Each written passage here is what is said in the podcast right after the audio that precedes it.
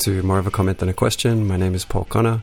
Today on the podcast, I'm going to be joined by Professor Lee Jussim from Rutgers University. Uh, but before I get to that, I just wanted to give a couple of updates. So, first of all, there hasn't been a podcast for a very long time. Um, and this hiatus is uh, largely been due to a, a, long road trip that I took with my wife and son. So, we, we drove um, most of the way across the USA. So, let me see if I can recount the cities. So, started in San Francisco. Bend, Oregon, Seattle, Washington, Boise, Idaho, Salt Lake City, Utah, uh, Golden, Colorado, Kansas City, Missouri, Memphis, Tennessee, Dallas, Houston, no, Dallas, Texas, Houston, Texas, uh, Marfa, Texas, Phoenix, Arizona, uh, Laguna Beach, California, then back to San Francisco. So we really covered a lot of ground. It was it was a lot of fun. Um, but yeah, just couldn't make podcasts on the road. Uh, second update is I have found a postdoc. I'm going to be working with Professor John Freeman at NYU uh, for the next two years. So uh, I will be able. I, I assume I, I expect to be uh, to keep producing podcasts semi regularly over the next two years. Um, hopefully, talk to a lot of uh, interesting academics and um, yeah, learn learn things and um, talk talk about interesting topics. And um, yeah, I hope you guys keep listening. So yeah, that's that's all my updates. Um, it's good to be back in the podcast saddle, so to speak. Um, I enjoyed my conversation with Lee uh, a lot, um, and I hope uh, hope you find it interesting. Uh, so, without further ado, here is my interview with Professor Lee Jussim. Okay, my guest today is a professor of psychology at Rutgers University. Many of our listeners have requested that we have you on, actually. So, by popular demand, literally, uh, welcome to the podcast, Lee Jussim. Well, thank you for having me, and I am uh, sort of amused and a little bit touched that uh, that I'm here by popular demand. yeah, yeah. Um, well, you are popular in some circles of Twitter. Let's just let's just say. Um, maybe less so in others. Um, so, Lee, I think I mean there's a lot of things that we could talk about. Um, I mean, one of the one of the, I think the main themes of this podcast has been ideological bias in academia. We, we've, we've touched on that a lot, and I know you. Well, I've, i think I saw you on Twitter sort of self-describe as you've now decided that this is this is your calling as an activist to try to counter ideological bias or to, or to fight for academic freedom uh, against the you know the rising tide of intolerance or, or whatever.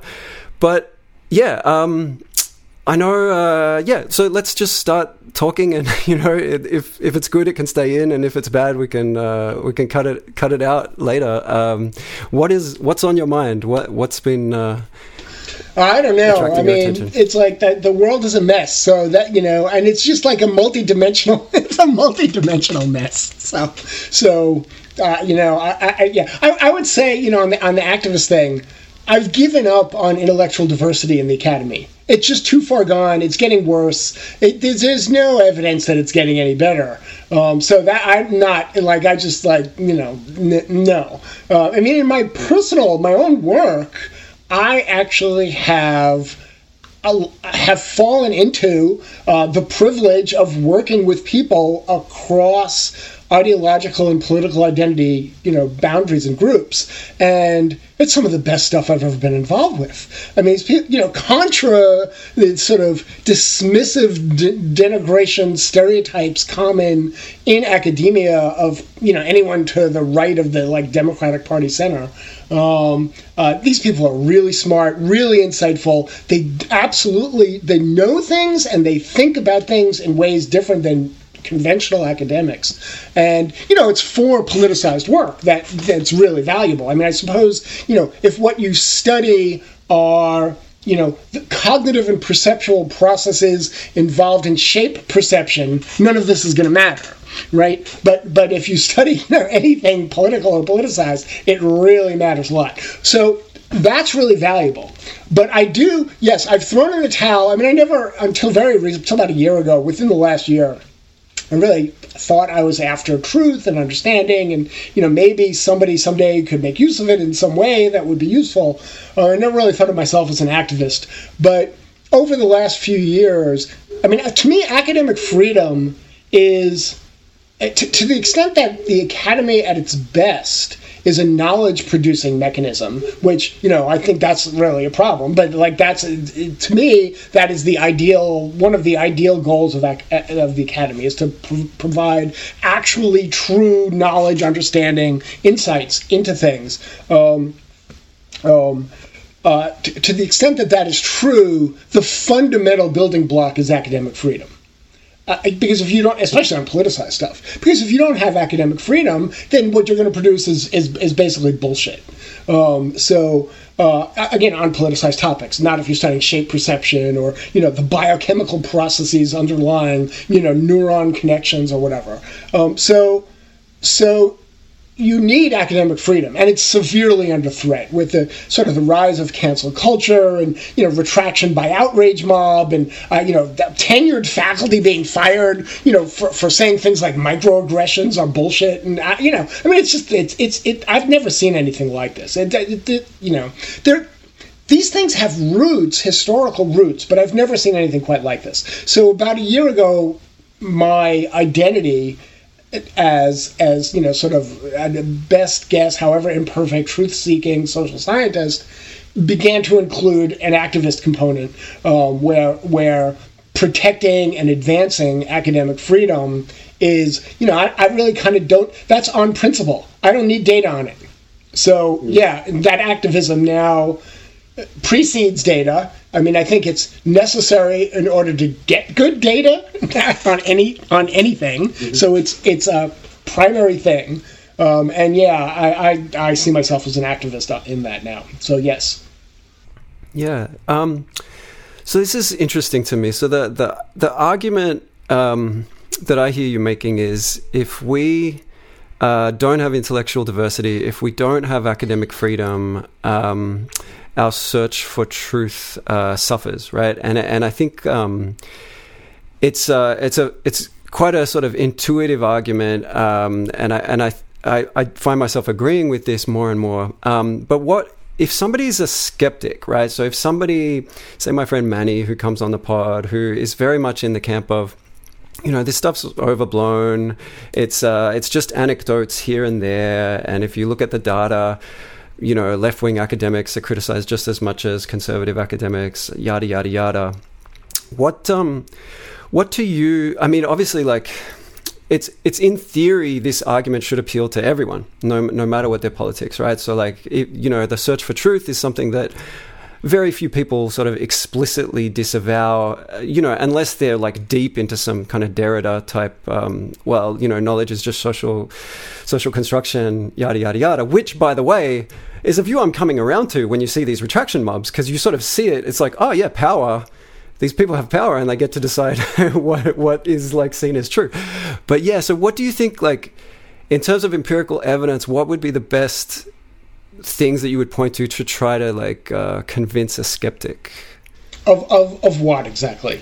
Of, of that just that like our collective search for truth is being adversely affected by ideological bias um, and um, censorship i guess. Yeah yeah okay so um, uh, uh, there's like a, a, you, you asked for empirical evidence right? So that's uh, you know i, I would um, uh, make that argument by connecting um, sets of empirical uh, of, uh, of, evidence and all sorts of stuff. Although, let me add that I would, uh, I, I mean, I think dismissal of quote anecdotes is uh, um, is is are rarely justified. So there's a, there's a weird way in which that is justified. Like if we're just having a conversation and you tell me, you know, I tell you some study with like five thousand people and it produces this, and you say no, but like my friend doesn't, you know, my my friend doesn't do that. Well, it's like what does that mean even it doesn't mean anything and that's kind of i think why people dismiss it but when you have scores or, or in some place hundreds of, ex- of real world examples. Just because there's not some peer reviewed publication on this, who the hell? can, This is the real world. I mean, you know, if it's raining out, I don't need a peer reviewed publication to take an umbrella.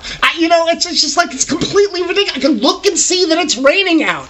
Uh, you know, I mean, I don't need to read a science article about precipitation. So, so anyway, so that I, that's the the my my attitude towards the dismissal of anecdotes. Um, uh, so I think that actually anecdotes are relevant here uh, because over the last few years, uh, hundreds of people have been punished for expressing ideas. Now, not all of them have been in academia. Some some have been in other contexts. You know, James Damore is a famous one uh, in tech. Um, there was also the David Shor, who who uh, also in tech, who was you can't make this up. He was fired for tweeting a sociology a sociology article by a black Princeton professor saying that peaceful protests are more persuasive, they're more politically persuasive than violent protests, which often produce backlash. And he was fired. He was fired for tweeting. It's like you can't make this. Up. Okay, now that is an anecdote. That's a single person, but there are scores and scores of cases like this now. And there, there are lists. You know, I've blogged on this. The National Association of Scholars has a list that's I don't know 150 people long. The Counterweight has its own list. I've published I have a list of uh, that I stopped keeping up because they were coming so fast and furious of about 30 or 40 cases of academics who have been targeted for punishment by other academics for exp- expressing their ideas. And most of them are since like 2018. There's a few earlier, but most of them are, are, are fairly recent. So, okay. So, I think that's those are data. They're not a peer-reviewed study, but those are data. Um, what you have is uh, getting back to the data. Um, what you have is a massive, massive left skew in academia, especially in the fields that deal with politicized topics. Um, uh, uh, you know, especially the social sciences and humanities. So and when I say a massive skew, I mean it really, you know, it's if if you're not already somewhat familiar with the data, the the, the data sound like histrionic propaganda nightmares um, um, being promulgated by Fox News and Breitbart. You know, the academy is overrun with leftist professors or something like that. And I don't know about the overrun part, but the skew is massive. So this is from a few years ago, um, just in social psychology. So that's my home discipline. Um, uh, this is Obama versus Romney. This is a survey of 305 social psychologists. 301 out of 305 voted for Obama. Now, I, you know, I'm not arguing that that was a bad thing. I mean, I mean, I voted for Obama. I'm like, I didn't survey me. So, so it's the point is not that this is a good or bad thing. You know, to be for Obama, it is the skew. The point is the skew, which is massive. And so there've been a slew of other, you know, studies that have come out. There's Honeycutt and Freberg. There's uh, Mitch, Mitch Langbert. There, there's just uh, um, uh, Eric Kaufmann, and the skew in the social sciences and humanities is like between 90 you know like like 8 or 9 to 1 up to infinity. And when i say up to infinity that there are uh, large hunks of fields at large classes of institutions that have no conservatives and no republicans. So the, the ratio is now infinity. Um, so, so, you know overall i think it's about 90 95% people left of center um, and then the remaining 5 to 10% is a smattering of not easily categorizable people, people who are moderates, um, people who might identify as libertarians, which kind of can go either left or right, and then a few. Uh, there's uh, for all practical purposes, there's no conservatives in the social sciences and humanities. I mean, it's not literally true. That I'm sure there's like, you know, a person here and a person there, but for all practical, there's nobody there. Okay, so that's just the data. You asked about data. That's data. Now, that's not a censorious atmosphere. That's just the data. That's just like the skew. But just just think of just like anyone who is minimally numerate can do this for themselves the national surveys show that extremists on both sides make up like five to ten percent of the you know of the population. Um, now, if they're on the side, so if they make up I don't know eight or ten percent of the population, they might be 20% of the Republican Party. They might be 20, whatever, 18, 20, 25% of the Democratic Party. Okay.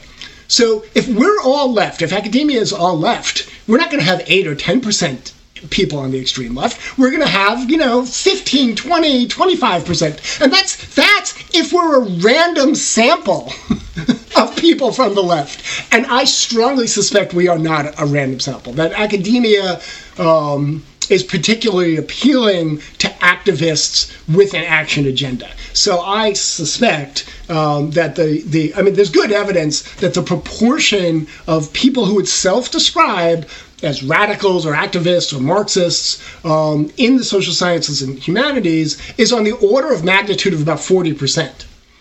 So there's good. That is a lot of people on the far left. This is not just like you know, like we voted for Biden. We are talking, you know, self-described radicals, activists, and Marxists. Okay, so it's well. This is well established in general pol- political science literature that extremists are more likely to both caricaturize and misrepresent and be intolerant of the opposition. And that's we have a substantial at minimum a very large minority in our in the social sciences and humanities are those people. And they're disproportionately the active the activist types so it's very you know it's not hard if you're a member of sort of an uh, you know a sort of radical activist community. Not that they're like that heavily organized in this way um, uh, where the public face of your discipline are these they're active. That, that's what it means to be an activist. They are they are out there. You know the people who just want to kind of keep their heads down and do the work are not i mean they may be publishing you know right and they may be doing conventional academic things but they're not out there changing the norms of the field so, so you have this uh, what i suspect is this very extreme left sort of movement, you know, driving a lot of what's going on in academia. And part of that is cancel culture, punishing people. You know, if you don't adhere uh, to these sort of, uh, you know, I don't, I don't think it's unfair to call them sort of sacred political orthodoxies. You are at risk of all sorts of sanction. And people know this. This is one reason. This is one reason. The other, whatever, even if it's 50, 60, 70%, they see tenured faculty being fired. They see people having their papers retracted, you know, without any evidence of fraud or major error because it like kind of said the wrong thing. They see even if somebody's not being fired, there's a number of people who've been demoted, they've lost positions because of this kind of stuff. And it's completely rational. If you're in that environment, say, you know what? I am not going to make certain points it's not worth you know it's not worth my career. Even if my career's not at risk it's not worth the hassle. You know the the the, the having to fend off these sorts of attacks in order to make these points. And so so that is what ends up producing or is at high risk of producing and i think really actually does produce highly skewed canonical um, um, conclusions. Because people are afraid to challenge them. Okay so I have like a number of thoughts uh, based on what you said. Um, one thing that I uh, am increasingly uh, thinking about um, when I observe uh, the field and, and all this stuff going on is, is, that when when we think about something a lot, I think sometimes there's a tendency to um, exaggerate the importance of the thing that, that we are fixated on. Um, so I I do have a question, like your your perception say of these 40% radical activists this, this came up actually when we had um, mickey on the podcast because um, we were ta- actually talking about you we were talking about when you asked a young scholar to back up a claim and then there was this little meltdown on twitter and people were sort of subtweeting it saying you just have to block him. It's it's toxic, yada yada yada. And I think you know. Smriti, Smriti sort of publicly spoke out uh, and said like this is actually actually fine and and so, but what Mickey w- was saying back then is just like don't don't mistake Twitter for real life, right? Like, so you you can have a very biased perception if you just look at who is tweeting, because this might be sort of the most extreme. And one other anecdote that I was thinking of when you were talking was um, when the Harper's letter came out. Um, there was almost zero tweets or discussion about it from social psychologists. I, I, I found, it, found it remarkable. I was refreshing Twitter. Uh, a lot of people outside our field were talking about this, and just nobody, nobody, finally, Yoel said something about it, right? But like this was, a, I felt a big deal. Like big name writers, um, some you know academics, a lot of cultural commentators were saying, "Hey, I think there's a potentially a problem here," and I, I wondered about that silence because part of me believes there's a possibility that we uh, get so scared of the vocal minority that we really overestimate their influence and we self censor to an extent that we don't necessarily have to. And that, I don't know, just in my personal experience of all the colleagues that I've known, you know, and, and been face to face with, there's not that many of them that I would put in this you're an unreasonable person camp and you're likely to um, you're likely to discriminate. Maybe like one or two, yes, but I often wonder is yeah, are we? And this is something Manny would say probably. Are we just um, imagining a threat that that that might not be as as severe as we as we sometimes believe? Yeah, so I mean that's a completely reasonable question, and I mean I think there's ways in which um, that's true, and there's ways in which it's not true, and and um, and you do want to sort of keep track of those. So one, um, I think it's fair to say that Twitter is not representative of real life or the or even the academy or social psychology or anything. Um, uh, I mean, who knows what it's representative of? Uh, but it's not not real life. I mean, I, I, I would reject that actually. I mean, these are real academics and scholars. That you know, I think I was like um, as part of the incident that you describe, a former president of the of SPSP kind of subtweeted, you know, something about passive aggressive. Like I don't know. It's like, you, what's what's the source for your claim? Uh, you know, how is that passive aggressive? That's like fact checking. Like is that's an unreasonable. First, there's the issue of is fact checking an unreasonable thing for scientists to be doing? There's, there is that, and then there's like that's passive aggressive. Like make my head explode. So you know that's not not real life. That's like real life. Um, so, and the it's also real life because that's kind of how th- there, there's a dynamic here on how radicalization and you know the social uh, production of censorship works, um, and that is you know, a, a small number of activists are usually built on a much larger number of supporters and an even larger number of people who stay silent. And so, because, uh, papers have been retracted that have started with Twitter mobs.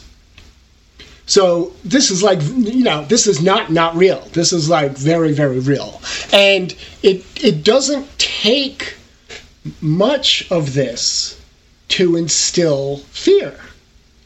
You know, um, so I, so I think that is the dynamic. Now that doesn't mean, and but you still you want to keep in mind, and you don't want to. Um,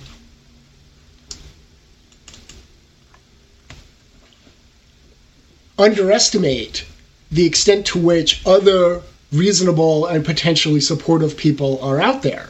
You know, that's kind of why I was tickled by your intro to me, is especially on social media, uh, you know, not counting like my regular i have sort of like I, mean, I don't know i have like 20000 followers but there's a handful of regulars there's maybe like under two or three dozen regulars who engage and stuff not counting them much of my interaction with other with this is I know that's not that's unfair. Probably about half the academics I engage with, everything is completely fine. Like I can ask them, I can ask them questions, I can challenge them, and like they don't freak out like the world is ending.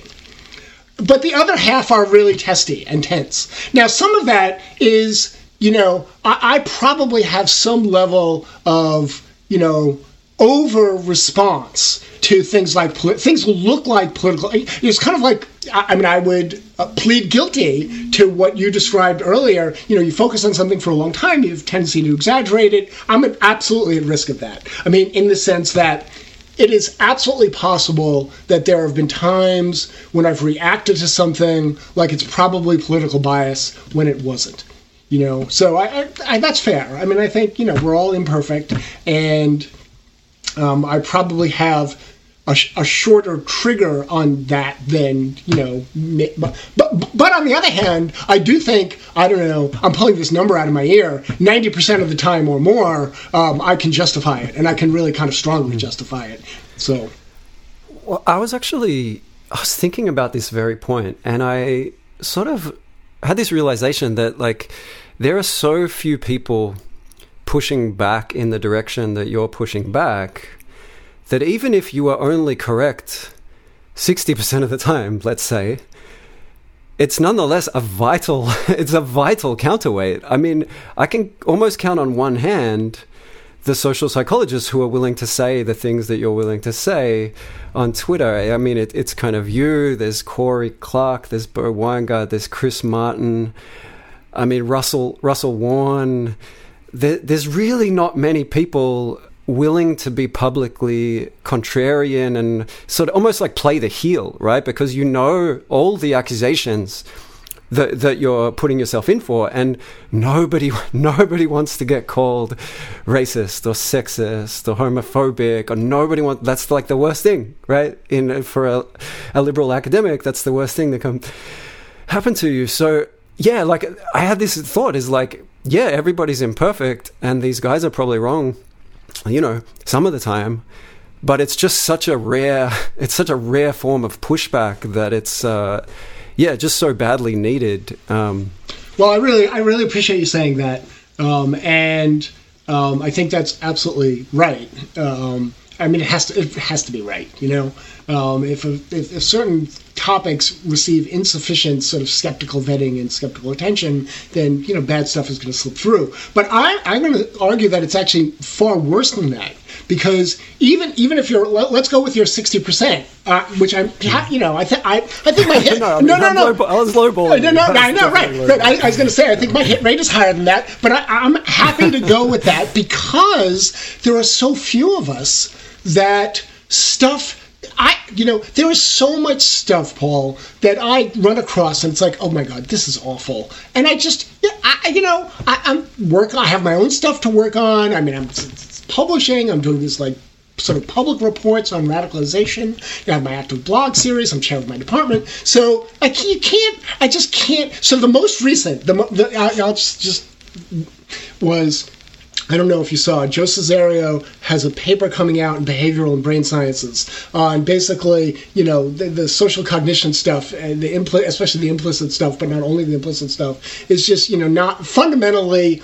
you know, I was going to say not credible, but it's very hard to take. It, it doesn't deserve to be taken as seriously as it's often taken. That's sort of the spirit of it. And he's gotten a lot of pushback saying his, his I've seen a couple of the commentaries that he's selective and it's this and it's that. Okay, so I looked at one closely and it, this one commentary says, oh, for example, you know, this stuff, uh, you know, not included in the Cesario's review is this great study showing that, you know, implicit fat stereotypes, that's what it was on, stereotypes about obesity, um, predict behavior. You know, and predict discrimination or hiring or whatever, whatever it was. So it's like, why? I didn't know that paper. So I look at the paper. It's got five main results. They're all just barely below 0.05. So I run them through Uli Schimmack's replication uh, index. the, the, the, the, the R index comes out below 0.1. So it's like, no, I'm not going to write. I, I, I, maybe someday. I, it's like it's just going to sit there. You know, it's just going to sit there. That you know, Cesario didn't account for this great research, and no one is going to skeptically vet how great that research is. It's just not going to happen because there's not enough people willing to do it. So I feel bad saying this, but I've always been very confused by all these systems. So, an R index of less than 0.1 in practical terms, what, what does that so, actually mean? Heuristically, not statistically. Um, you can translate the in- index to like the chance of the thing replicating. So, you really, you want it a, well above 0.5, any, around 0.5 or less, not 0.05, 0.5 is more heuristically. It's, again, it's not statistically. It's like a coin flip whether the thing's going to replicate. So when you when you're down below 0.1, it's like there's just not a there there. And, and no, no, you know, every once in a while, you know, in, uh, imagine a universe where our methods were perfect and no one engaged in anything questionable. It's kind of like, you know, if you flipped a penny a thousand times, millions of times, somewhere in there, maybe billions of times, you'd get a thousand heads in a row. So it's not impossible that this paper that had the series of results, all of which were just barely below 0.05, really found something's true. It's not impossible, but no one should take it seriously until someone else confirms it. Yeah, yeah. Yeah, it's happened a number of times to me. If you, yeah, you follow the links and follow the citations, you end up looking, staring at a 0.04 or sometimes a 0.09 let's face it like and like if it's convenient enough for the way people want to see the world like it's amazing it's amazing how the double standards uh, just get applied to and but the the weird thing is sometimes like we are social psychologists. You know we discovered all this stuff. Like oh, you know this is foundational stuff. Confirmation bias. You know if something if you want to believe something you'll apply very low thresholds to it and, vice versa. And we we sort of all know this stuff and that's what makes me that's kind of just what makes me think well maybe most people are kind of seeing what we're seeing as well but they're also just clever and attuned to the social incentives and the sort of career and political incentives and just kind of stay quiet about this stuff and just don't step out of line and don't anger the activists. And that sort of makes me feel like, oh, you know, maybe I can have a career in this field. Like maybe I can survive. You know, in like a job committee, maybe I can squeak by, and like one out of six, one out of six person people might be like, "Oh, he had Legion syndrome." Yeah, yeah, yeah. No way, no way. Like, so, so it is it is really interesting. Um, so far, all of my grad students who've wanted to go academic by the end of their career have gone academic. Um, uh, so that has worked, and I, I think I don't want to get them in trouble, but I'm pretty sure that in a couple of cases, um, there was like having worked with me was secretly appealing so like the person kind of, well, what was it like to work with Lee? What was he actually like? And w- which at least one of them was worried after the interview that you know they were kind of scoping her out for bad things. But she's now been on that job and kind of knows that person better and that's not it's the exact opposite of what she was afraid of. So that's actually really interesting. It's really really interesting. And that's consistent with what you're saying that the field is not as bad as like the activists on twitter make it look. I, think and and that to some extent that has always been the case that the field has been just my entire career you know there's little cadres of groups. And usually it was not around political things but it was around you know the methods that they use or the topics they studied you know right? So if you knew you know if you wanted somebody who did minimal group paradigm, then you knew someone who did that, and you know, the, you, so their grad student would have a leg up, all else being equal, because that's right. So it, it's always been like that. The the the, core, I, I think you hit one of the nails on the head. I've you know one thing, the way I talk about this is is academia is sort of a combination of a guild and, and, it's a guild that uses a social reputational system. That's really what it is. And so you can succeed, you know, long as you, you know, go by the guild's norms, right? And sort of adhe- at least public appearance to certain sort of sacred left narratives is one of the field's norms that's one of the field's norm. I mean, it wasn't, but it is. I mean, it always was to some degree, maybe, but it's gotten much more. It's. I was going to say it's gotten more. Um, the adherence to that is. It's. It's not exactly adherence. You. It is. You can't challenge those norms. Like you can do, it. you know, long as you're off in your own little world, do whatever you want. Long as you're not directly challenging those norms, everybody's going to leave you alone. And if you're the right kind of person, you can challenge those norms also. So, you know, if you have, you know, a long history of publications about the evils of discrimination and prejudice. And then you come along and you say, well, you know, in this situation, prejudice is not as powerful as we once thought. Well, then people will listen because, you know, you've established the political street cred. And there's actually good data on this. Um, uh, Steve Ceci at Cornell um, ran a small, small experiment where I think he extracted um, some text from one of Charles Murray's books. You know, not the Bell Curve. It was one of his more recent books and he either told people that it was Murray or or didn't. And and he asked them to rate the how uh, sort of biased or slanted the thing was. So if they knew it was Murray, oh, this is just you know hidden conservative agenda. You know, it this reeks of uh, right.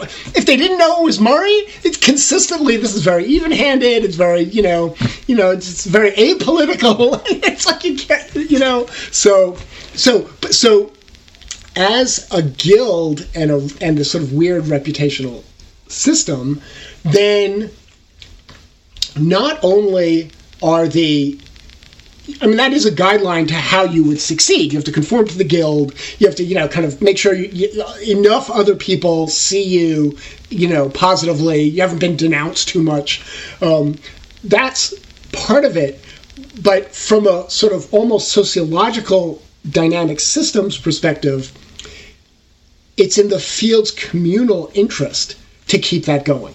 Not right from my standpoint, like it's in the scientific interest of the field to bring in more people from the right who are non-left. It's not just people on the right. Could be people on the right, moderates, libertarians, you know, apolitical people. Yes, from my standpoint, I think on politicized topics, we would uh, produce more credible work if we did that. But from the self interest of the field, that's not the case. Because if it's right? if if it's going to be one dealing with people from opposing political perspectives is uncomfortable. You know, you're going to be challenged, and you know, and with the rise of safetyism, you know, you're not going to be offended. You're going to feel unsafe. This is the rhetoric. Who wants to feel unsafe? Nobody should feel unsafe. So better not to have those people in the field, right? So that solves that problem. And then yeah, that word, it's amazing what's happened with yeah. that word, right? Yeah. In the last yeah five. I think it's just the last five. Yeah, it's years. last five years. Like, yeah, um, yeah. It's just the. Um, yeah, the magic key that unlocks everything, the, all the outcomes right. you could possibly yes. possibly want. No, no that's like, absolutely. Yeah. But then you know, especially again, this really matters most if you're doing politicized stuff. If you are on the left and your colleagues are all on the left, you kind of know like the nerves to hit in order to make it easier to get your work published and funded. You know kind of we're all in this together. We know what we what the outcomes that we want. And you know from the standpoint of getting grants and getting published and getting tenure and getting promotions and being you know and and establishing that strong reputation in the field it's way easier if everybody thinks alike. Hmm. So that's interesting. I never never really thought about that because I mean, even even if the field is all liberal, there's still a lot of zero sum competition between liberals, right? And I, and I, I guess this is um, this is why the the lingo just keeps uh, evolving so fast. The things that you say. I mean, one example. Um, I think uh, Yoel was talking about this on a recent podcast. Just like the way there'll just be a word you've never heard before, and you'll see one person sort of tweet it, and then in a few months, that's just now the lingo that all the uh, all the people that are most dialed in are using, and it's this uh, incredible sort of just signaling um, mechanism. Um, one, maybe maybe I'm wrong about this, but before a few months ago, I'd never heard people described as minoritized. Have you been seeing this recently? About like six months ago. Minor- yeah. Yeah, minoritized people, yada yada yada, and I'm sure there's some like arcane origin of this word. It came and, and it's like, no, we're not a minority, we're minoritized somehow you know and it's it's it conveys this like sense that this this status is put upon us by the world or something like that. I'm just guessing but like yeah. probably yeah something and, like that. and i'm like you know like it's pretty easy just to go with the flow and just like use this language and sort of cloak yourself in this this virtue of like your um you know um for all the right things even though like most of these people i think rarely change the world at all for the better or, or help anybody but that that's a whole other um discussion. Anyway so uh, but i um yeah i wanted to ask you though because i have seen you say some things to suggest that you do recognize some need for some limits on academic freedom. And I love to sort of ask all my guests this because I think it's I think it's a really interesting and difficult question that very few people actually sort of grapple with. I think the vast majority of um, sort of left-leaning academic academics just sort of kind of operate on the well, we know bad speech when we see it right like there's no there's never any sort of principles put down of like what what's kosher what's not but most people, most people, I think, would say, yeah, we don't want literal Nazis giving talks on our campus, right? Like, um, there there are limits. So I'm, I'm, just curious, like.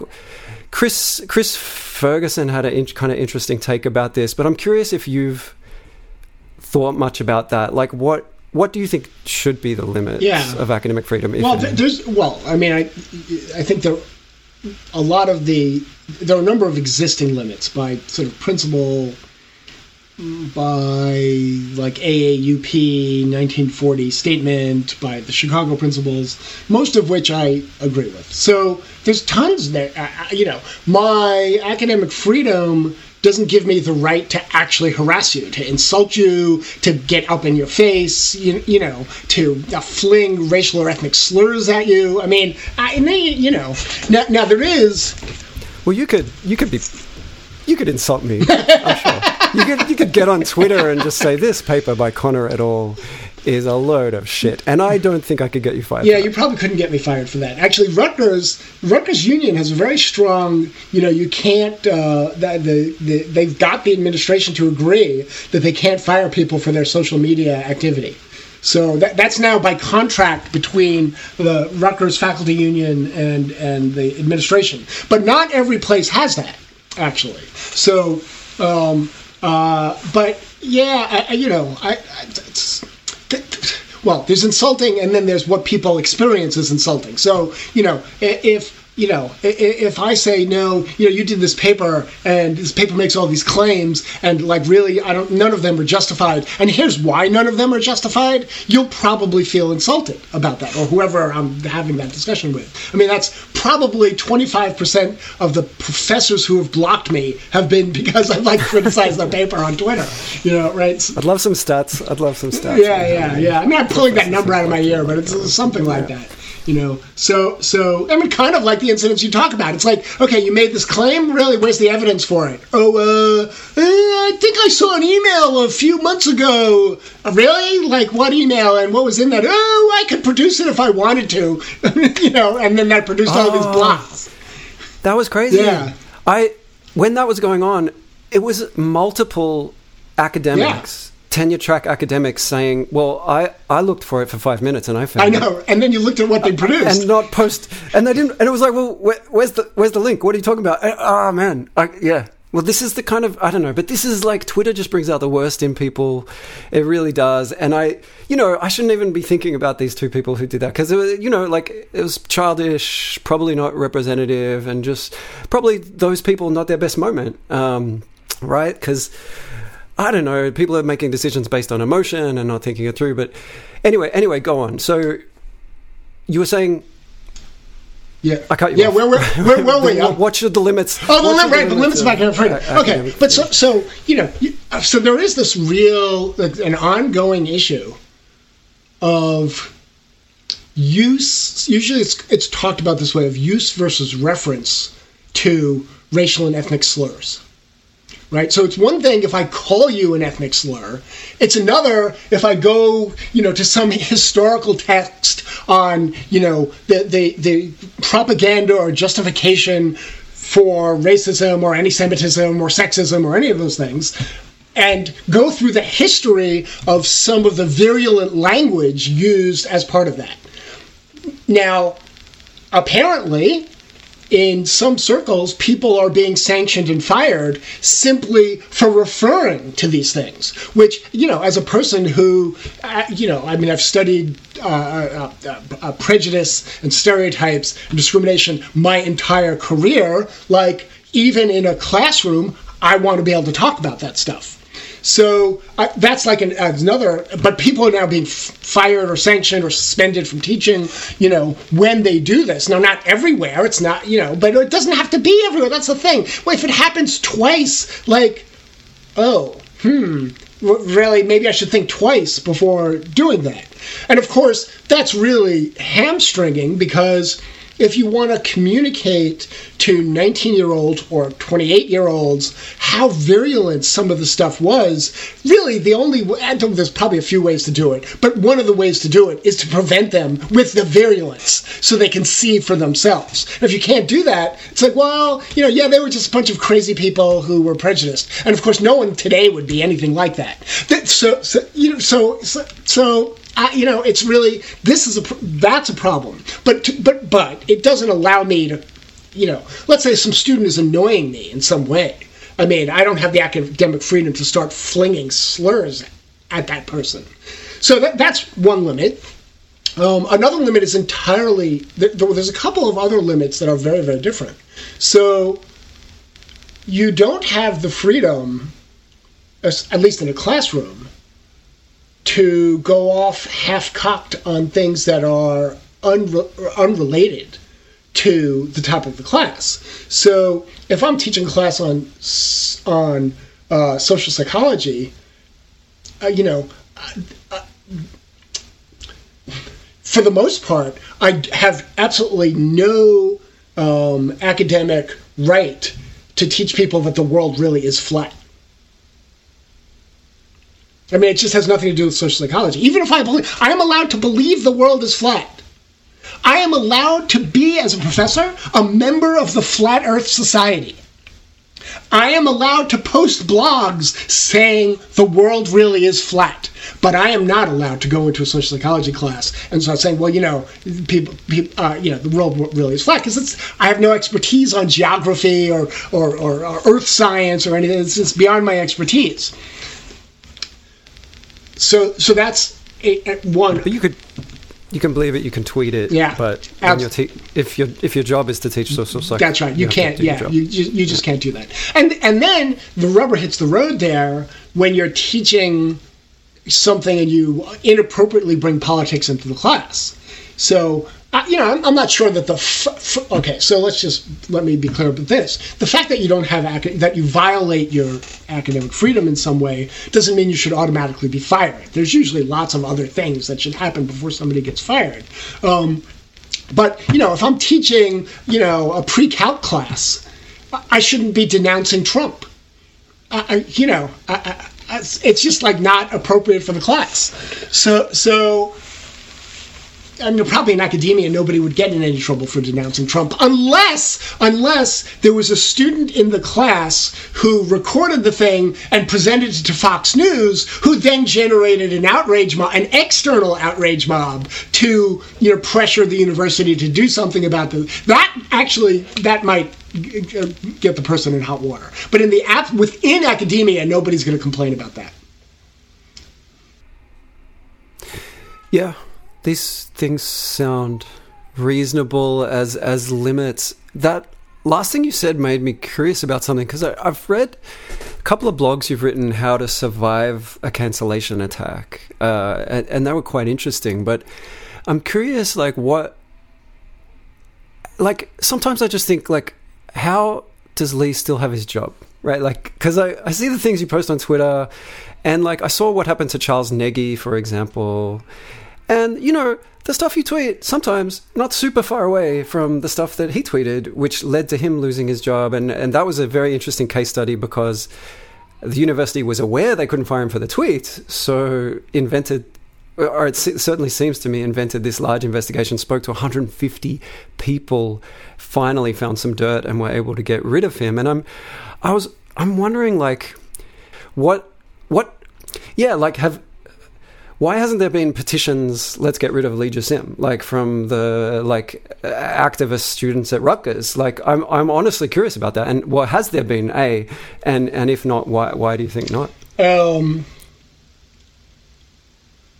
there are a small there's a small cadre of grad students in the department who uh, have tried to gin up such an attack. And they basically failed um, uh, I don't want to go into a lot more detail than that. Mm. Um, okay. Yeah, that's fine. that's um, fine. But so yes, I have been subject to some of those attacks. Those attacks have so far failed, in and that's sort of how I cut my teeth. On, I mean, I'm a fast study. I, you know, being subject to a cancellation attack is a surreal experience for someone who has not been subject to such an attack. Um, people, you know, uh, you know, it, it, appears that people are just making stuff up. They may believe what they're saying, uh, they're, but what they're saying is often absurd. Or um, even if it's not absurd, it's so out of context that um, that any uh, I, I, am confident that most of the world, if they saw the fuller context, would uh, say, "Yeah, okay, this was like completely reasonable." So, so, um, you know, the the chair position is semi-elected here. So there's uh, there's an election that's formally a recommendation to the dean. So the, the appointment is at the dean's behest. So I mean, I ran unopposed. You know, so so it's, it's like so you know, so it was unanimous, right? So uh, so um, now now that's not saying as much as it might. Like it's a pain in the ass job, and not many people. Uh, it's like hardly anyone wants it, and very few, even fewer, are willing. Maybe slightly more are willing to do it, but it's not many people are willing to do it. Um, so I would say most faculty realize that eh, that complex of things, um, and I would say, you know, at this point, I probably have a handful of people in the depart- of faculty in the department who really don't like me. Um, but it's a I think it's a tiny minority, you know. Um, and so I have the support. Of, I have the support of the overwhelming majority of the faculty. My term's up at the end of this year, and I'm not gonna. I could run for another term, but I've been in this. It'll be four years at the end of this point, and it's just enough. It's just. I mean, I was chair from 2010 to 2013, so it's a three-year term. You're permitted to have two consecutive, you know, uh, consecutive terms. So for six years, but I didn't want. I didn't want it then, and I don't want it now. So it's like it's it's hard. It's been really hard with COVID and the social justice protests and you put all that together, it's been really, really. I mean, COVID produced this massive budget cutting thing. The, the Rutgers decided that it was going to cope with all this by putting its already Byzantine bureaucracy on steroids. So it's just that's been a nightmare to deal with, and just just sort of oppressive in its own way.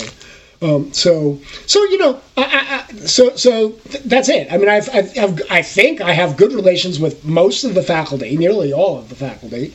Um, we actually just um, we just hired our first. I mean, this was my initiative. We have a diversity postdoc position, which, which you know I, I, mean, I've been pushing for that for years. We finally got the administration to get it.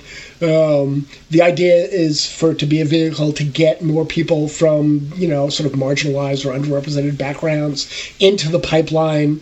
Um, uh, you know, people people in our field seem to think like like it's hydraulic or oppositional, you know, political diversity and demographic diversity, that just seems ridiculous. That's like I, you know, that's their delusion. You know, um, they're not inherently uh, in opposition at all, um, unless unless you know if you know if if being around someone from a non-left background makes people feel unsafe, well, then I guess they are in, in opposition. But that's what it has to take. I, uh, but I do think that perspective is, uh, you know, I, I don't want to be around people like that.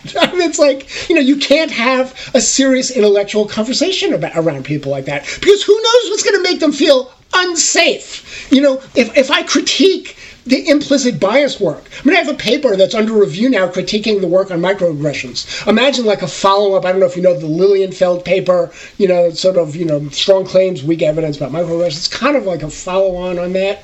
Well, uh, you know, again, there's this guy who who was fired or suspended. I think he was tenured. He might not have been tenured. I'd have to double check for saying microaggressions are bullshit. Now, this is a scholarly paper. We don't say microaggressions are bullshit. But the paper says microaggressions are bullshit without saying, quote, microaggressions are bullshit. It doesn't quite say they're bullshit, because of course microaggressions exist. Like, you know, academics, academics are among the best in the world at subtly insulting each other. right. So yeah, of course they exist, but that doesn't mean the you know the alleged scientific basis for them and the you know the sort of the hullabaloo around them is, is justified. So, but in fact, that yeah, may make I, someone feel unsafe. I um I suffered a microaggression just the other day. Uh, so Keith Payne has this theory, bias of crowds. I wrote a response. He wrote a response to my response. Spelt my name wrong. C O N N E R at one point in the paper. C O N N O R at another point in the paper. I feel very unsafe, and I'm right. I'm going to write to the journal. And no, so it's interesting you talk about microaggressions. So Smriti and I and Manny and Rachel kind of started a project to like really look into the evidence and it's pretty amazing how flimsy the evidence trail is there like the ultimately the evidence that microaggressions are a thing and causally you know, affect outcomes and causally hurt people's mental health is all based on sort of correlational studies, right? So people who self-report I'm I'm I'm constantly suffering these microaggressions are more likely to self-report, you know, having anxiety and depression and stuff like that. And I think like to an unbiased observer, there's some obvious confounds here, right? Um, it you know, it's it's obviously we know that neuroticism is a thing, and I don't I don't know. So let's let's let's just say like it's pretty clear that the evidence base is not very strong, and it's it's kind of remarkable and a good demonstration of the sort of ideological bias in the field of just like the how how how just like how much certainty there are around the claims people people make around around these things. But yeah, so here's here's another question. The the cadre that you mentioned, grad students at Rutgers would like to get rid of you, see you fired. Do you think it is? Do you think they have an inaccurate view of who you are and what you believe, or do you think they have an accurate view of who you are and what you believe, but fundamentally different goals for what academia is and, and what it should be, or is it a mix of the two? Like, do you think if we got you in a room and really got you to understand each other, whether you could sort of find common ground with these people, or is is there a fundamental difference of opinion about you know what our role is as as as social scientists? Yeah. Um, uh, you know, I do. I'm I'm pretty sure um, that they they. I mean, so.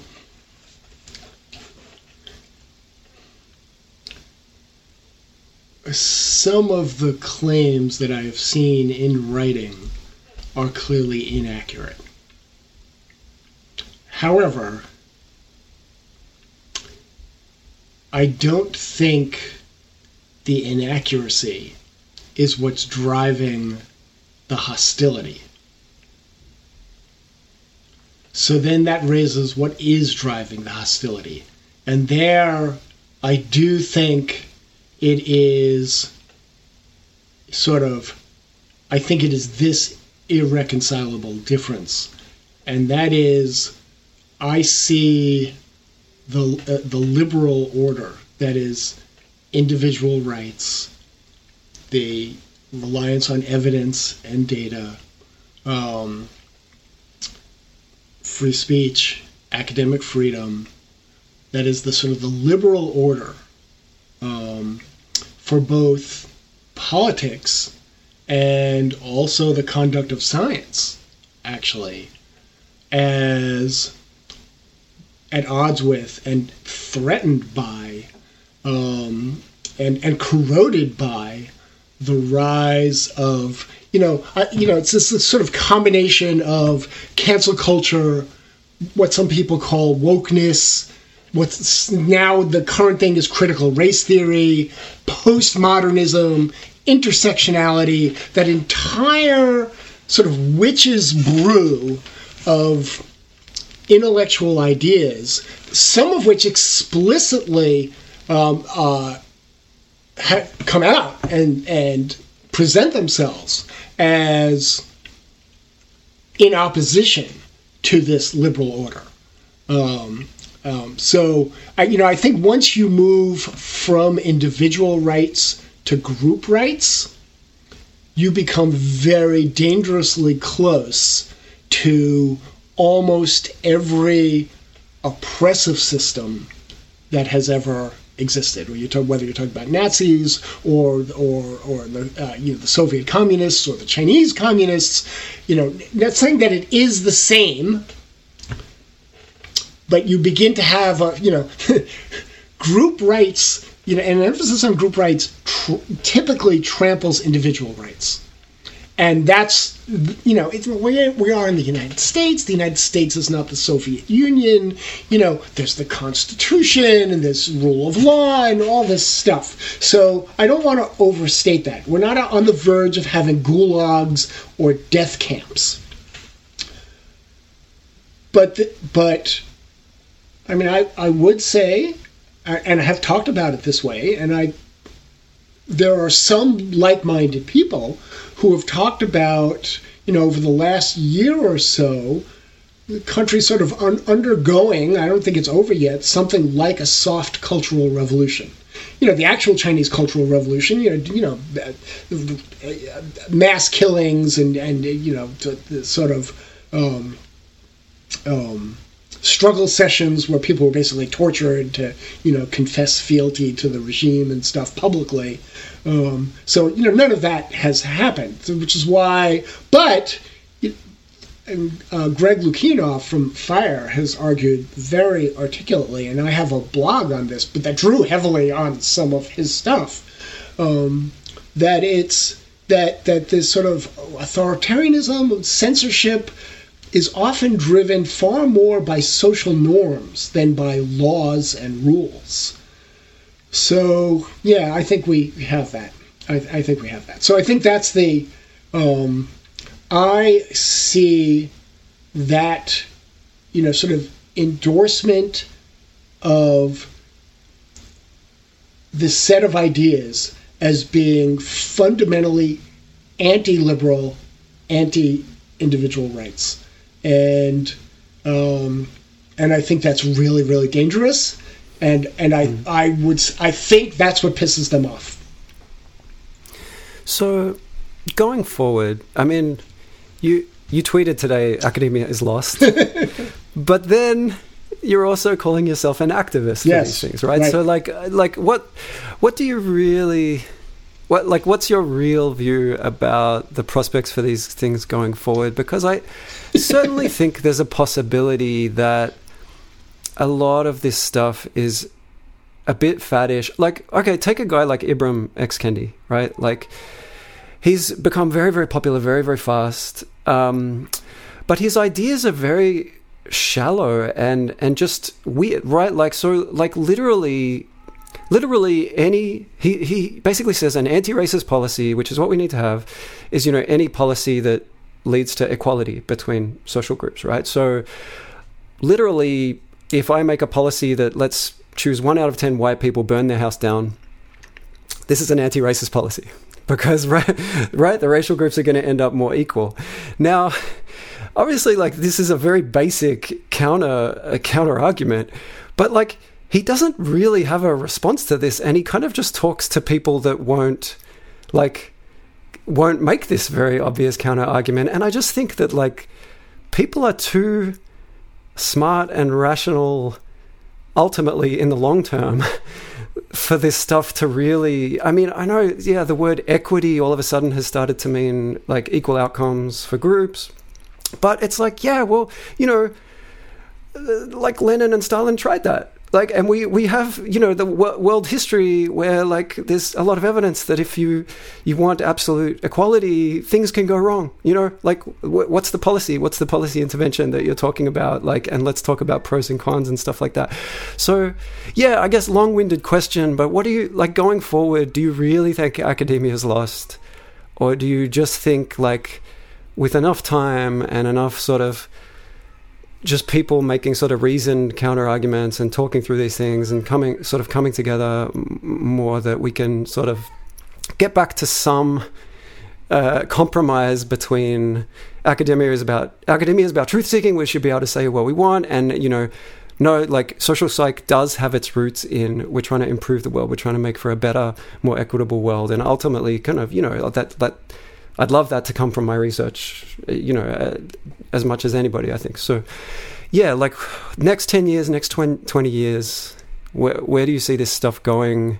Or where, what, like, what's an optimistic day for Lee just, Jussim, and what's a what's a pessimistic day well, for Lee Jussim? Okay, so so um, let me start with the optimistic. Actually, uncharacteristically, um, I have been pleasantly surprised um, and this is consistent with your fad. And actually, you know, when I made sort of a very pessimistic presentation at like a free speech conference, Phil Tetlock was one of the commentators on my talk. And he said, "Yeah, these things come and go in cycles. You know, I'm not so sure that it's quite as bleak as you are." And you know, Phil's a pretty smart guy, and it's been around for a while. Um, so I can't, I, you know, I'm not gonna like discount that. Um, uh, so you know, there's the Academic Freedom uh, uh, Alliance that recently came out. This is centered out of Princeton, of all places. I think it was a, um, a response um, to that the letter, you know, the open letter from Princeton faculty, you know, calling for all sorts of you know diversity, anti-racist initiatives, most of which were at least not ridiculous and were worth considering, except a big brother committee, you know, to monitor, you know, and, and ensure no racism in anything anyone teaches, publishes, or any grants or whatever. And so that was kind of, that's the sort of stark and terrifying Orwellian version of anti racism, kind of that you were alluding to um, in talking about, you know, how, how do we make everything exactly equal all the time. Um, and I think this group, which is centered, you know, its its organizers are out of, are all or mostly out of Princeton. I think that was a response to that. Um, I don't know that for sure. I don't know them well enough to know that, but I strongly suspect that. And that was surprising to me. That was like, whoa. So there are, you know, it's not just me and four other people. There's actually a lot of other people out here who are beginning to feel this way. So and they asked me to be one of the initial, you know, signers onto this thing. And it's like, I, you know, after going through, well, what are you talking about? But what? It's like, oh yeah, this looks great. Uh, they have this great statement um, on how they will defend people's rights to say really offensive things, and they have a list of concrete things, you know, both left and right, um, and you know, and they make it really clear this doesn't mean we support any of these things. We just support people's right to make these points. Um, and we will defend them. We will publicly defend people who make points, not just these points, points like these points. And it's just really, it's a thing of beauty. So that was really, that was really, really quite good. Um, you know, outside academia, there are other organizations. There's FAIR, the Foundation Against Intolerance and Racism, just sort of John McWhorter, and I think Helen Pluckrose might be involved in that, and you know, that's Glenn Loury is involved in that. That's you know, so those are I don't think it's only academics, but it's a bunch of academics are involved in this, and it's sort of, you know, doing anti-racism from an, you know, individual rights liberalism, you know, kind of perspective, as opposed to a sort of group-based critical theory, you know, woke intersectionality kind of version. Um, so I think that, that was good also. So there's a whole slew. So consistent with the idea that, well, you know, this is a sort of ebbing and flowing. It may well be that the uh, pushback to these things that you know, have happened over the last few years is beginning. Okay, that's the optimistic version, and that is that was a good. Those were good days, actually. Uh, but I, I, actually don't believe it. I, I, think it's too little, too late. I think these uh, organizations are. I'm really glad they exist. I hope they get stronger. I will do my best to help them get stronger. I may be wrong in my pessimistic assessment. The fact that you know, I, I mean, I'm going to draw an imperfect analogy. Um, one of the ways I would rally myself when losing in a tennis match is to uh, first acknowledge that I was screwing up left and right, um, and that, um, and then I would say like, okay, I don't really care whether I win or lose this match. I'm probably going to lose the match, but I want to just stop sucking. And that worked for me. Uh, I would then, you know, not worry about the score, just try and do what I could do, and often not always because nothing in sports you know if you're doing reasonably even competition nothing always works. But i would my game would rally. And i would have like a fighting chance even though like maybe i was down 3-0 or 4-1 or something like that. Okay so this is sort of the same. This is like okay I, it looks really bad but there are people doing things and oh, I'm going to do my part to help this rally. And maybe that will work. But I don't think so. You know, you asked specifically about 10 and 20 year forecasts. I, I, have tweeted this a couple times. It's going to get worse before it gets worse. My, my, you know, so over the next 10 years, I think it's just going to get worse. I really, you know, now Am I sure of that? Of course I can't. It's the future. No one knows the future. Maybe Tetlock's for, super forecasters know the future, but normal people don't know the future. Um, so I think it's probably going to get worse before it gets better because all the, the momentum is in the getting worse direction. You know, I'll believe, you know, I mean, most of my beliefs like this are subject to falsification and maybe you know because I think about things, you know, and maybe I get tunnel visioned. Maybe it'll take a little more to falsify it than if I didn't get tunnel vision. But you know, if the cancellations stop or slow down, well, okay, it's like yeah, we really haven't had that in the last few years. I mean, it might take a few years to notice that, um, but I, you know, I could be wrong. And then once you go further out, but I don't think so. I mean, my best guess is that it's just going to get worse because uh, you know the skew is getting worse right? So you can have more and more radicals. The radicals are the radicals and extremists are energized and encouraged because they've been successful. So why, why should they stop? I mean, there's no reason. There's nothing stopping them at this point. Um, so I expect that to get worse before it gets worse. Over 10 years, it's probably going to get worse. When you go out 20 years, it's too far out to see. You know, things things do go in cycles, but they can go in very, very long cycles. You know, McCarthyism lasted from like the mid or late 40s to like the early 60s, you know, to around 1960. Or that's 15 years, and then it like it never completely went away. I mean, you could still get into trouble for being or coddling communists even in the early 60s, uh, but it wasn't quite like it was under McCarthyism.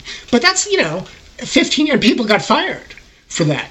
So you know the the, the uh, you know you know about back far enough, uh, you know, I mean, the the the actual witch hunts, the 17th, 18th century witch hunts, this lasted for centuries. You know, the Inquisition lasted. Now things worked more slowly then. Things were probably on a faster, you know, cycle thing now.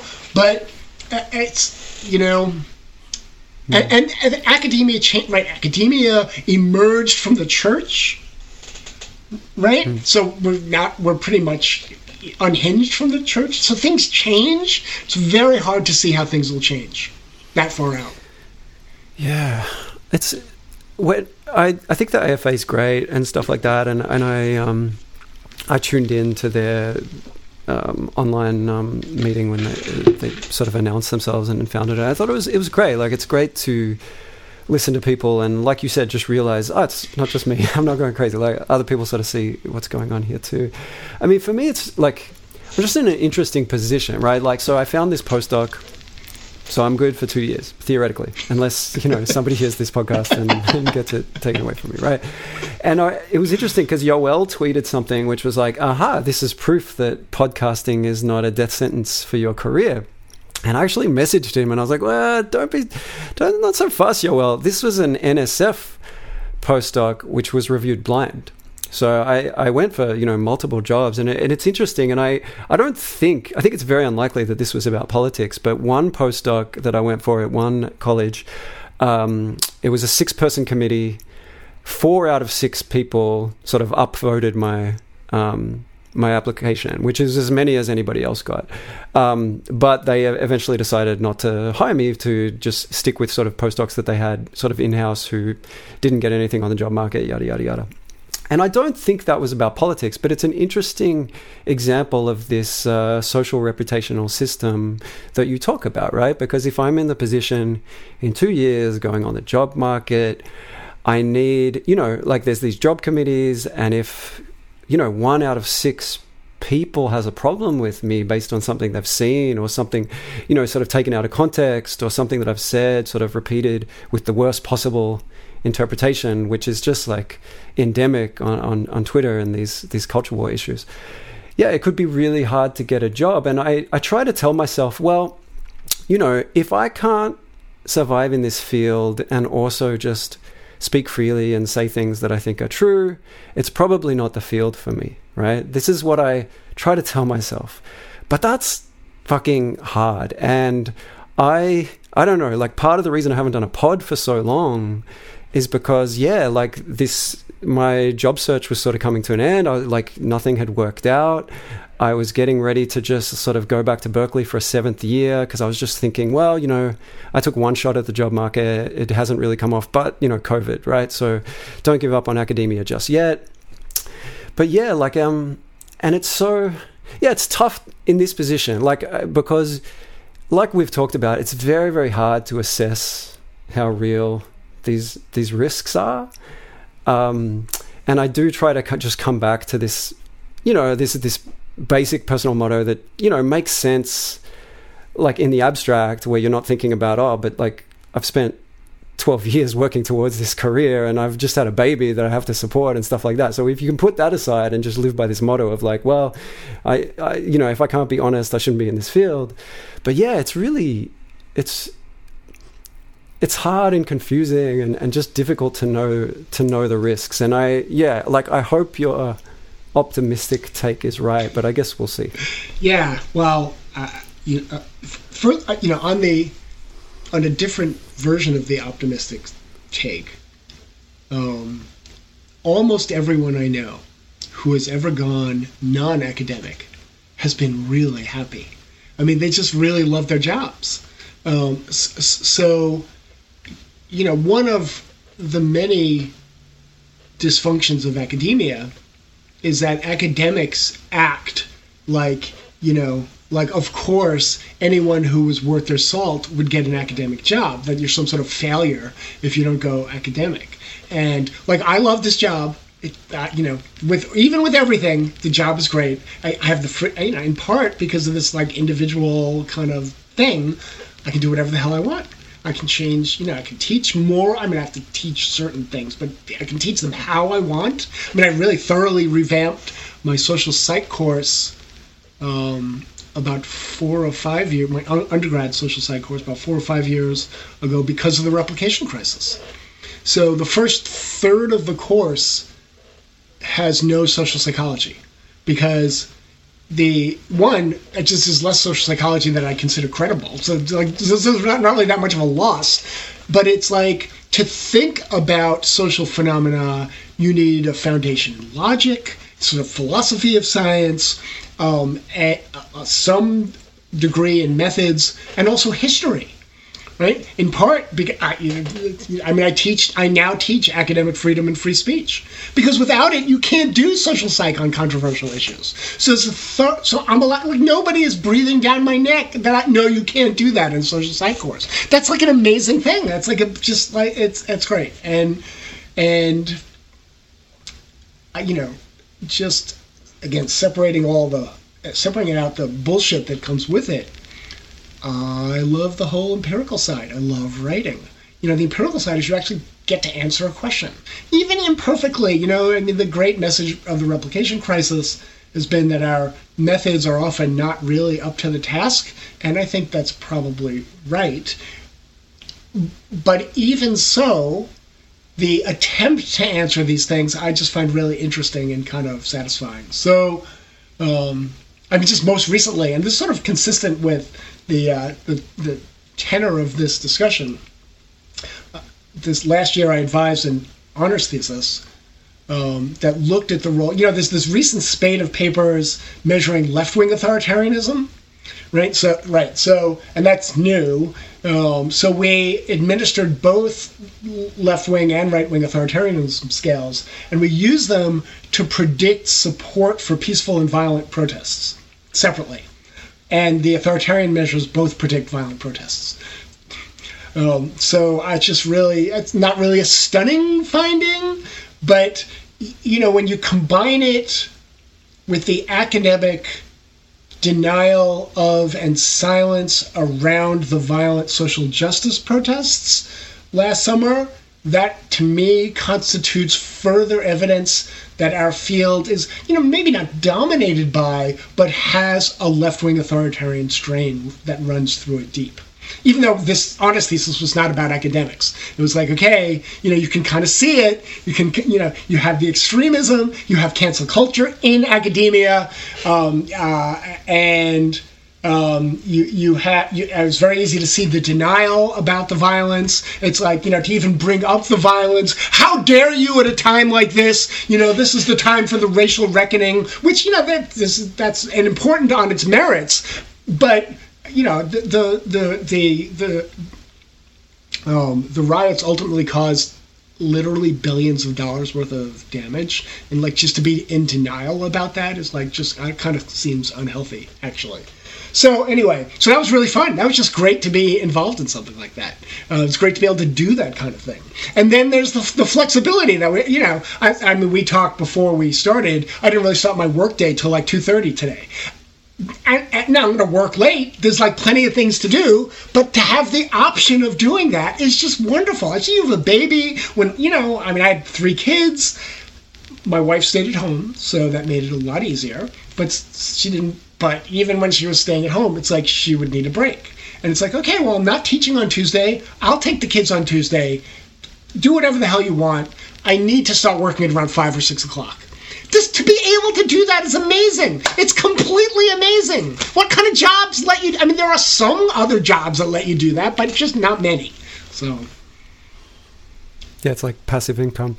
uh, um, you, uh, yeah, uh, we should tell the listeners why you started work at two thirty.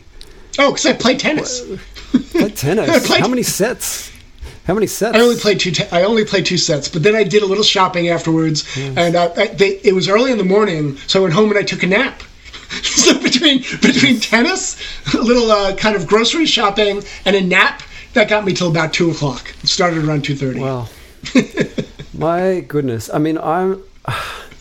My body is already breaking down. I used to play a lot of pickup basketball. Can't do that at all. Very envious that you can still get out there and play tennis. Yeah, it's mostly it's mostly doubles. You know, I do have mm. various physical issues. Doubles is less grueling than single. I I used to play mostly singles, but it, I can I can still play singles on clay, but if I play singles on a hard court, my knee begins to give out. So nice. Yeah. And who who is your tip for the French Open? well, I'm rooting for Nadal. I mean, I just Nadal. Everything about Nadal is just it, it, it is. I, I identify with the way he plays tennis. You know, uh, both both my tennis game was I mean, I was obviously I was never in the same in the same universe, let alone league, but that grinded out. You know, I, I in in my 30s and 40s, I was fit, I was quick. I would make the other guy hit another ball. If you do that often enough, you win a lot of matches.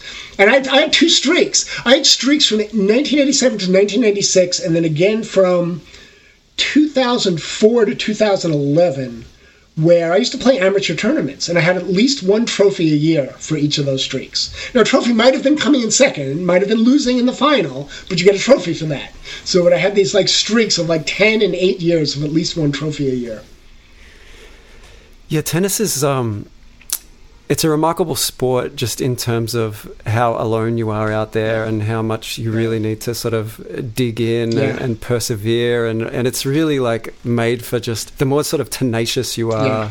like michael jordan would have been an amazing yeah. tennis player and you know and i mean you you bring that energy to your twitter arguments too which is for better or worse i actually i can't believe I'm not. I'm not. I don't really follow tennis, but I, I feel like every couple of years I check in on it, and I'm like amazed that Nadal and Federer are still, still yeah, it's amazing at the top of. It's complete, It's incredible. Yeah. I, I, I feel like I was a kid, and these guys yeah. were at the top. Yeah, and it's like it's amazing. I'm very far past being a kid now, and they're still going. Yeah. It's really remarkable that they haven't been um, usurped. Yeah, I can't believe it. And Nadal, yeah, I've heard he's a very good guy, like a very good loser. Um, so yeah, go go Nadal. Now I've I've had you for a long time. I should probably let you go. Is there anything else you want to hit on? I, you know, I, we covered a lot of territory, so I think that's fine. You go on too long, you know, you lose people. We'll probably lose people anyway. So, um. yeah. So you can find you can find Lee on Twitter at Psych Rabble. You all probably already knew that, uh, and uh, you write regularly in Psychology Today. I do. And then you know I guess check JPSP for the very occasional. uh, was uh, Jussim Coleman and Lerch? Was that a JPSP? Yeah. Because oh, that, yeah. that, that was one of that was really one of the formative studies of like my quals. Really? Because uh, I was all about yeah, I was all about race and class. Yeah, yeah. Um, and comparing the effect of race, the effect of class, and implicit bias tests, and that was really an interesting starting point because I mean, this is getting very technical and probably boring people, but like I really like that paper how you went through. Uh, sort of uh, enumerated a number of competing hypotheses uh, and then tested them against some data. And I, if I recall correctly, none of them really came out like a clear winner, but you had some quite interesting data. And it seemed like quite an elaborate experiment yeah, too. Yeah, yeah. So like quite in the eighties, especially. Yeah, yeah, yeah, yeah. So just you know, we we that that study It was a single study uh, but a rich study, examined uh, basically the role of racial, social class, and speech style, essentially stereotypes, in, in people's judgments of job applicants. Um, and uh, we got huge uh, social class and speech style effects exactly what you would think that you know when people you know we did it by appear by by the way people dressed by the way the targets dressed um, so if they kind of looked like they were from a lower class background as opposed to an upper class background, they were really evaluated pretty pretty much less favorably than somebody from an upper class background. We had sort of standard versus non-standard English speakers. Um, we purposely didn't. We wanted to unhinge it from race, so we created this speech style that was this weird mix of um, uh, uh, Black English you know, sort of this, there was all the sociolinguistic stuff about the characteristics of Black English that we drew on. My advisor, actually, uh, uh, uh, Lerita Coleman, actually had done so, all sorts of stuff with that. Um, and Brooklyn and Brooklynese. Um, so that you know that's also a limitation. Does anybody actually speak like that? Who, who really knows? I don't know. Um, we we got race effects, but they were kind of in the wrong direction. That when after after you know we did all this orthogonally, so it was race by class by uh, by by speech style, and you know, so your people were evaluating black and white tar- uh, target app. You know, the, the context was for job applications. So black and white applicants who were appeared to be either from an upper class or lower class background who spoke either standard or non-standard English. And so when we did that, there was like a small, you know, statistically significant, but it was a small main effect whereby overall people judged the black applicants more positively than the otherwise identical um, white applicants. So yeah, mm. that was that. That. It's and it just I assume nobody ever cited that. yeah, no, I mean it's done. I mean it was JPSP, right? So it gets you know. Yeah. The, so, the, um, it, it, has yeah, not done yeah, badly. It was JPSP. No, it was yeah, JPSP. So it, kind of, yeah, it, has not done nice. badly. You know, it's some pretty, cool. you know, I don't know if it's done as well as a typical JPSP, but it has not done badly. And we, so, you know, we were very careful. You know, we didn't do any like, oh look, racism is dead. You know, we didn't do anything like that in the paper. So. So you know, it, it, would be fair to call you a father of intersectionality research. Because right? The the idea, the idea. It's as if the world has just discovered that the, that people are not just like a single category, and it's like make my head explode. It's just like this is. I, I, I don't know. I mean, it's just so now I, I, don't want to be overly dismissive. I mean, I think the original um, sort of insight was on how the law worked, you know, mm-hmm. and so yeah, yeah, yeah. I, I, think there was, I, you know, this is beyond my area of expertise, but I believe there was some case where some big company yeah, General Motors. Yeah, right. Um, it was a right. So they got out of a discrimination suit because you know, they weren't discriminating against black men, they weren't discriminating against women, but you know, if it was black women, they, they were nowhere to be found. So something like that. Yeah, and that's uh, you know, that's a good point and valid, and I'm glad that was exposed. And to the extent that that's what intersectionality means, I'm on board. Yeah, yeah, uh, yeah. It was a, it was a great yeah, insight. Yeah. It's just it's just kind of morphed into something quite quite different now. Like, um, yeah, I mean, it like uh, I I come at it at a, from a slightly different point of view, which is that like, well, you really need. Uh, your, the targets in these experiments to be as reflective of real world complexity as possible to really uh, assess how much these things matter, right? Because if you, as studying things one variable at a time, it can totally obscure the fact that some some variables going to dominate over others when when they're all varied. Anyway, uh, great to talk to you. Thank you so much for coming on. Really appreciate it. Hopefully, after two years when I'm on the job market, nobody will remember that I interviewed you. It'll be so far in the rearview mirror and nobody will care. Uh, I mean, I am slightly concerned because you know, like I announced on Twitter I got this job, and then I got a, a bunch of new followers, right? And it's like hey, you read their Twitter bio, and it's like, mm, yeah, okay, I'm gonna I'm gonna follow you back. I'm not sure you're gonna like everything that I like or retweet or that I cover in the podcast, but we'll see. We'll see how it goes. I do. I hold out hope for the the optimistic view that you know most people are reasonable as long as everything you say is reasonable you're willing to be proven wrong. People see that. You're, you're just basically decent to people in person. You can survive in this field and, and do good science and, and strive for truth. I, you know, and I, yeah, I hope, um, I hope you're wrong that academia is lost. I hope I'm wrong too. That would be great. Right. All right. Thank you so much, Lee. Yeah. Have a great week. Yeah, thank you. This has been great.